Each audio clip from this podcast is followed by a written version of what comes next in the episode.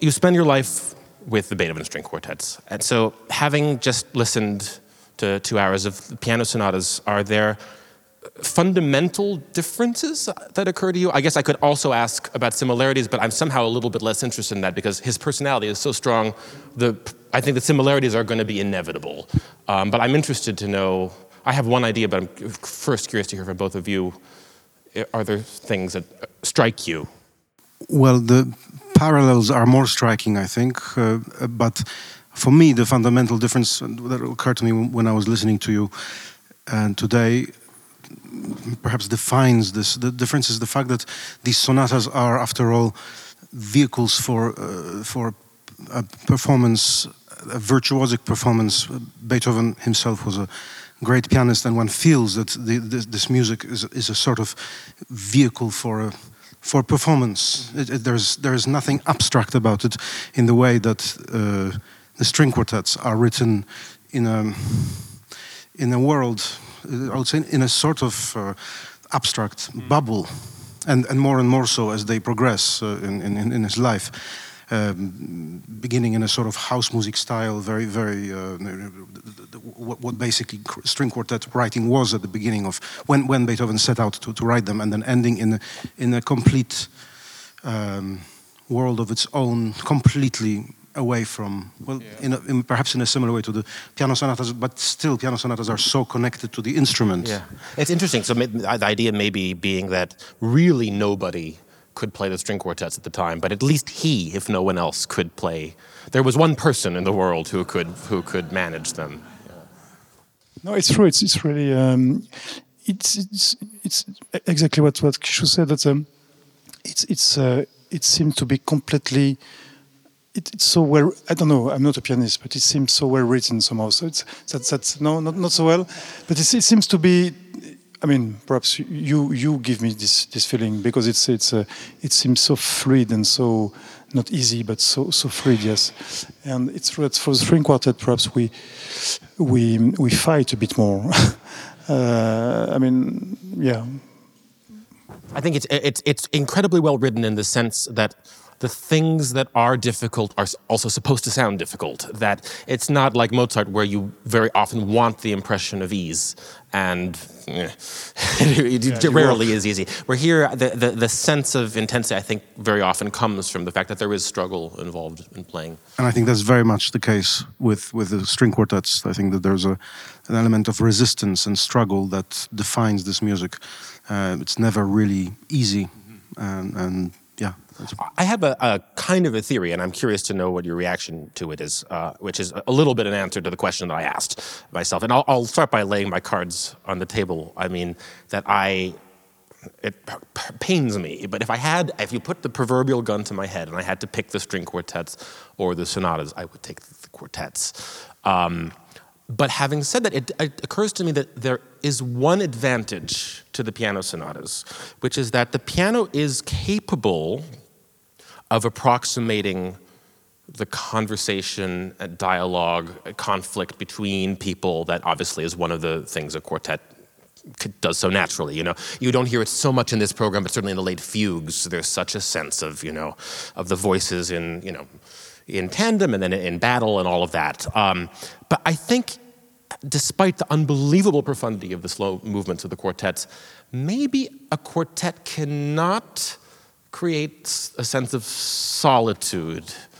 in quite the same way. So, of, of, being, of being alone. That there's some, and that for me, that's such a big part of Beethoven's personality, the sense of being alone in the world, alone in the universe, alone with his thoughts, alone with his idealism. And I certainly, when I play them, especially some of the slow movements, I feel that there's something profound in the being alone with the music. And I wonder if that strikes you as, as different in any kind of important way. Well, I think that, that, I certainly do feel this uh, playing this music, especially the, his slow movements, perhaps especially the slow movements of the late quartets, or for instance the slow movement of, of Razumovsky Number Two, which we played yesterday. This sense of loneliness. I mean, uh, but at the same time, there's this redeeming factor of, of, of, the fact that we, we share this loneliness, the four of us, um, and that we we have this, we are having this dialogue, but at the same time, it is it is a music that can only really be experienced in the depths of yourself, and this is this is goes both for us as performers, and I think for every member of the audience, every person listening to Beethoven experiences their music in, in the very depth of their loneliness. And perhaps we are fortunate, like, like you say, in the fact that we, by the very nature of playing in a string quartet, we live this music together, we talk about this music together, so we somehow share this loneliness loneliness is ironically a part of the shared human experience. Yeah, um, that's that's yeah, that's very interesting. And I certainly, you know, this is not specific to Beethoven now at all, but I, I find I feel that as a, like a profound difference playing solo and playing chamber music. That there is, I mean, there is something unbelievable about creating something like this music on your own, but there's also something so uh, really extraordinary about about having an experience that intense with other people on stage that and having that exp the, the, experience of living this music th uh, throughout our lives. It's not just uh, a rehearsal or a performance. It's the fact that this music is flowing through us together between us for years and we, we come back to this music and, and this music whether we played these quartets or not it develops in us because we are different people seven years on and and and it changes with us so yeah. A specific question. Um, I've always felt, and I'm so sad to. Now, I was out of town playing last night, not to have heard the concert last night. I, I, I, I, mean, I love all of the quartets, but I have kind of a special love for 59 too. Uh, and I've always thought, I mean, obviously their opuses are so close that there is some kind of connection between that and the Appassionata. I mean, there are a couple of. Um, specific things for this kind of fixation on the Neapolitan. I mean, the, the, the, the sonata goes immediately from up a half step into the quartet you have, and then immediately, which is, I, mean, it's it's a unusual move, and it's it's kind of chilling in a way. I always find, um, and then something about the last movement, how you have something kind of reined in until suddenly it's not at all anymore. Um, I'm wondering if that, I mean, the slow movements obviously have nothing in common, but I'm wondering if you feel that as well, that there is a parallel. I mean, this, this two-mounted character definitely it's in 59.2. It's so obvious in the, in the, first movement, at least. Um, what, what, what there is not so much is the third movement. This this nostalgic, uh, this uh, uh, this kind of um, back memory that is not. But yeah, there are four movements, and perhaps that's also. But but uh, yes, otherwise yes, definitely definitely. I was thinking about the 59 too, listening to, to Sonata. Yeah. Another question that occurred to me that I was just thinking about, I've often wondered about this, and I'm wondering if you have any theory about it. Um, the string quartets are, in general, so much longer than the sonatas. The Opus 7, which opened the program tonight, is the second longest of the 32, and it's not even a half hour. I think the majority of the quartets are more than a half an hour long. Do you think that they're bigger in scope? Do you think that there's any kind of an explanation for it? But if you take the, the slow movement on, of the last of the last quartet, like one three two one two seven, I mean there are one three two is twenty minutes long, the slow movement only, and it seems that it, it, it broke the, the rules of of everything in this slow movement and one to seven as well. I mean, it's it's it's it's a, it's a quartet in itself. This this slow movement. I mean, it's, it's, it tells so many stories in one movement. That's quite quite amazing. And it's that in his work, perhaps it's we meet that only in the string quartets, or yeah, perhaps the Ninth Symphony or. I don't know, but, but uh, yeah, Hammerklavier, but, but, but, not yeah. It's, it's, it's almost a general rule in the quartet. It's true. What I envy the pianist is the fact that in his final piano sonatas, he um, created this new model of, us, of, of the piece ending with this incredible spiritual meditation. Um, none of the quartets have that concept. They, they all end on a, on a very, usually very defiant, heroic uh, mood tone. Um, but there's, there's this very interesting little detail in that when he was writing the final quartets, um, after he completed the commission for Galitzin writing the three quartets, opus 127, Opus 130 and Opus 132, he then continued, he felt that he had more music in him. And then he wrote Opus, Opus 131 and 135 together and really basically for himself. And he was sketching them at the same time. And at one point, um, he had a completely different vision of the Opus 131, this crazy uh, uh, continuous stretch of 50 minutes, 45 minutes of, of, Seven, of music. seven movements. In my opinion, the greatest thing he ever wrote, uh, where he, it was going to end with a slow movement. Yes, and the slow movement is the lento from Opus 135.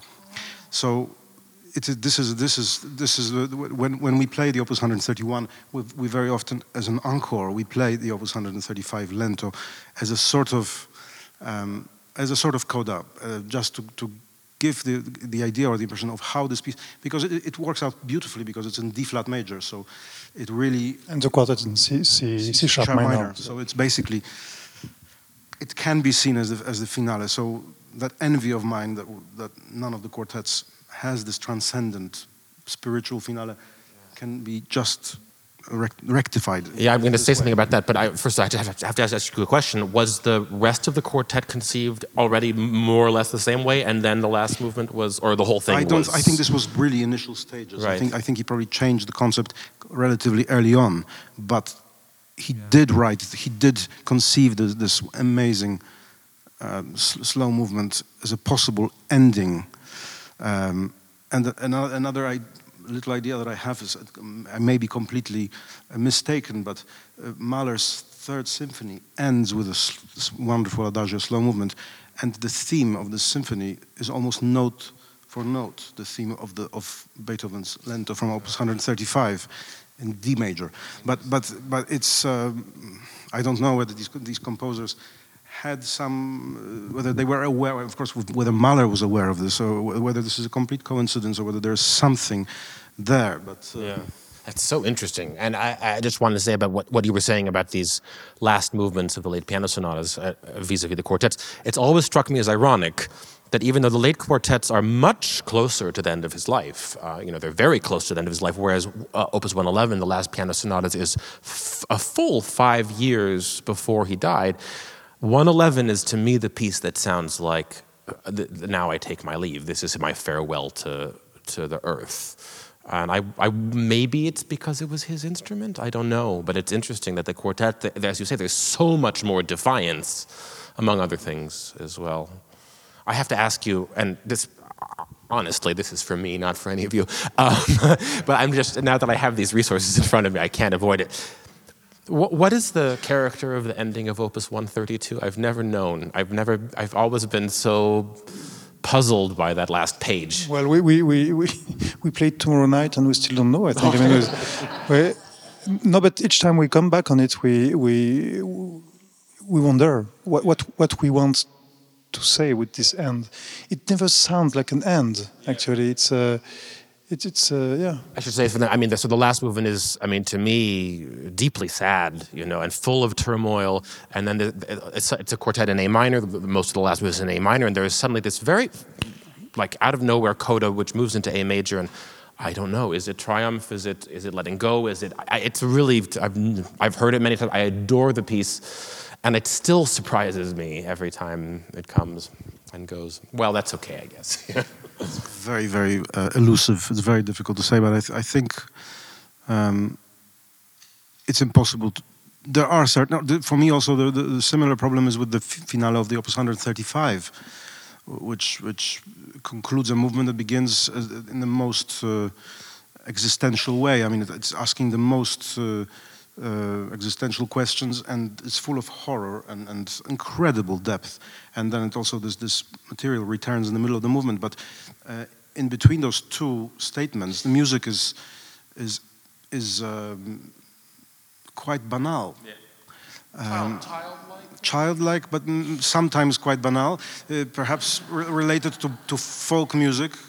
Um, we had a wonderful uh, meeting with Murray Perahia, who told us that he, he believes that this is a sort of like a like a folk um, proverb or sort of a folk wisdom. That this music is, is a description of, of folk wisdom. So sort of a return to the simplicity of of, of uh, simplicity of life in the country, perhaps.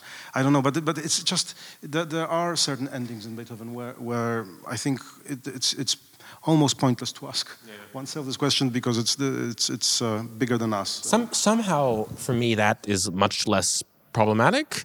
And I think the reason is because one of the things I love the most about Beethoven is that it is in so many ways superhuman, right? But it's also so human, right? There is such. Um, there's humor, there's grittiness, there is fu- lots of fight, obviously. Um, and the, the coexistence of those elements, I think, is one of the most moving things about him. And that's a kind of a strange example of it, but it's, that's, I think, sort of what's going on. Yes, there was mom- those moments where uh, the, the most the, the, the most profound questions are asked, and then they are followed by a complete sort of erasure Yeah. of, of, of this of this depth. It's, it's as if he, he couldn't sustain anymore. He just wants to uh, shift the shift the mood so that we can somehow deal with what had just happened in our own time, and just and just move on. Which which is in a way where I think how life is. I find it's, it's the- a mixture of of banal and, and incredibly profound. You and can't live like that the whole all the time. I, I find the Archduke Fugue another amazing example of that. That you know the, the slow movement, which is really asking the greatest questions in life, and then you know, you know, just like almost disavowing it, saying you know, nah, well, not so important, you know. Um, should we maybe open it up to see if anybody wants to ask some questions?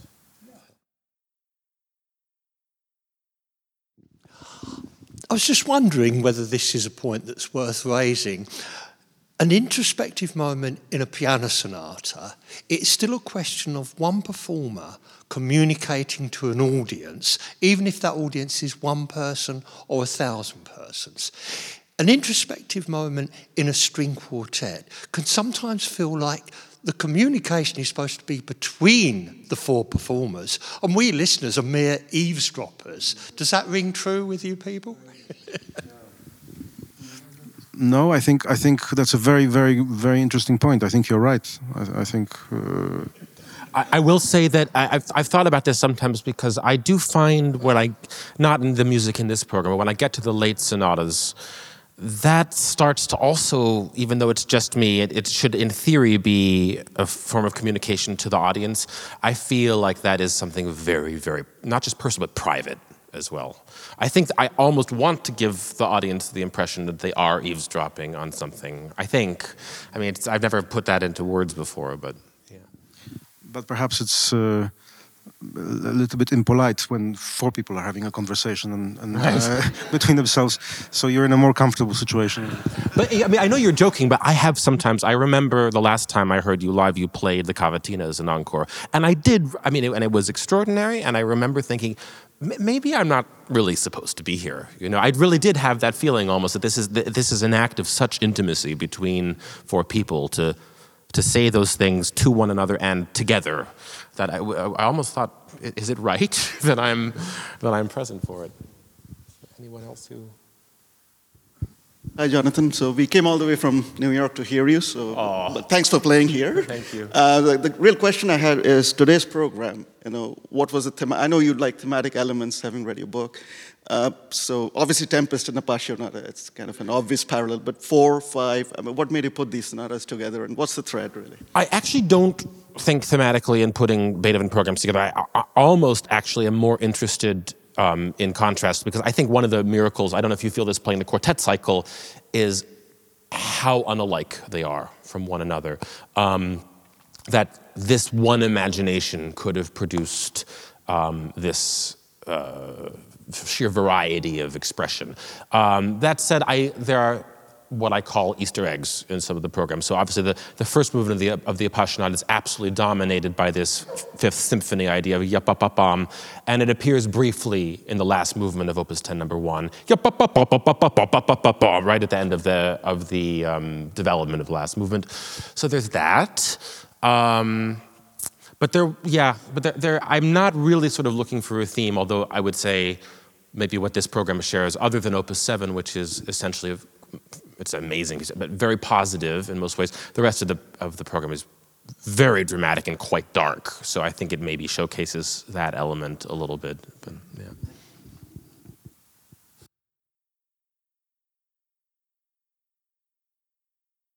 Hey, uh, this is a question for all of you. Um, so many string quartets of pianists, they choose to take on different projects. So in both cases, you guys have chosen to do a cycle of a composer's work, which kind of defines who you are as an artist.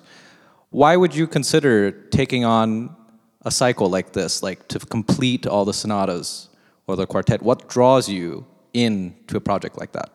Well, for the quartet, it's uh, quite easy because I think almost all string quartet or string players that are in a quartet um, chose that way because of Beethoven.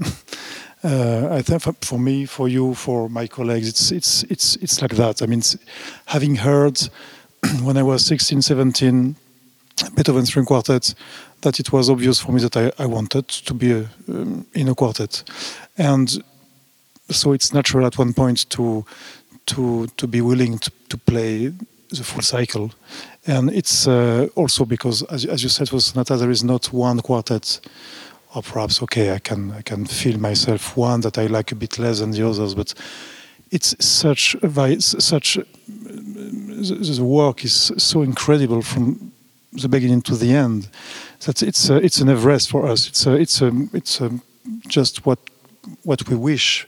What I wish for myself is yeah to do that in my life, in, in my art, artistic life, definitely. I have nothing to add. I mean, it, my answer is also quite similar. And I, I, would start by maybe saying that I don't know that there's any other complete body of music that I would be drawn to play.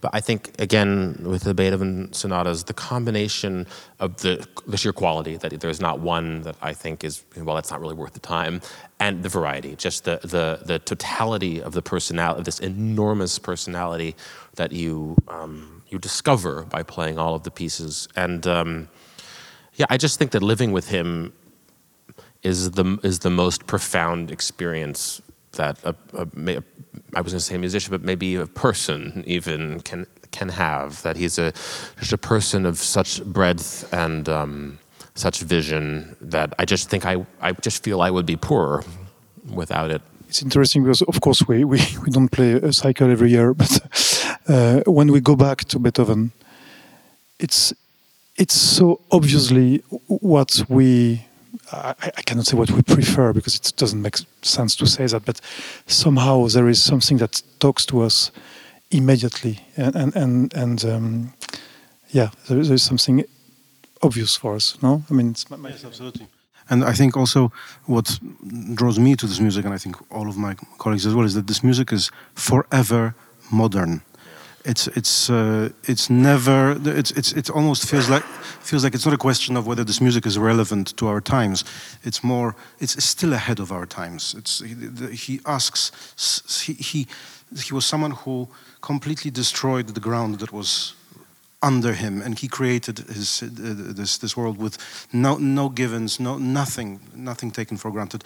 And this is the story of of us in our world right now. So we are actually only catching up with Beethoven, and, and I think uh, um, this is this is an eternal provocation, uh, which uh, is the greatest. It's the greatest privilege of my life to to the challenge, the, the, to take up, and to to to be able to live in my life for sure.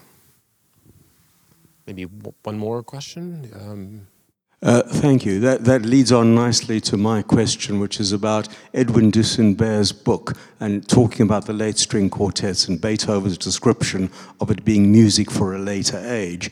Um, it, it was fascinating and really that book opened my eyes and ears to the workings of a string quartet, and he wrote about how he came in as, as violinist to an existing quartet. Um, if a quartet is all about the interaction between the four of you and how each piece is different and every performance is different. What's it like as a as a pianist, if the motto is that your right hand should not know what the left hand is doing, how do you have that equivalent dialogue? It's really interesting. I think the honest answer is you don't. I think that um, you have to accept that as a limitation of the form.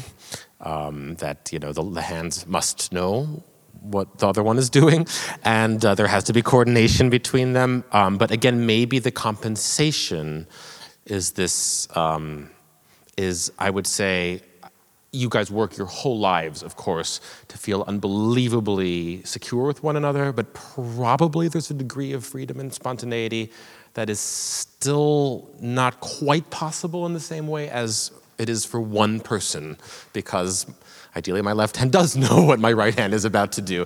I think that maybe that, that the fact that I, there, there is no one else involved, I can decide in the moment that some circumstance makes me need to linger longer and there's no danger attached to it. I mean, there's a danger that it might be the, the wrong choice, but I mean, that's a danger that one should embrace, I think. Um, that's, that, I think that's maybe the only way I can answer. My question for, uh, for you would be Do your hands ever have a row with each other? Yes, absolutely. yes, I very often say my the, the left the, the pinky of my left hand is for display only. Um, yes, yeah. Uh, so yeah. the right hand looks at it and thinks, "What's yeah, with the well, I, I really want to thank both of you very much for joining me for this. I, I find it so interesting, and I, I, I, will, I sort of implied it before, I have a certain envy of, the, the, there's something so idealistic about this life of four people making this music together, and the music is so amazing, and so it's just really fascinating to get to talk with you about it. And thank you all also so much for staying and listening.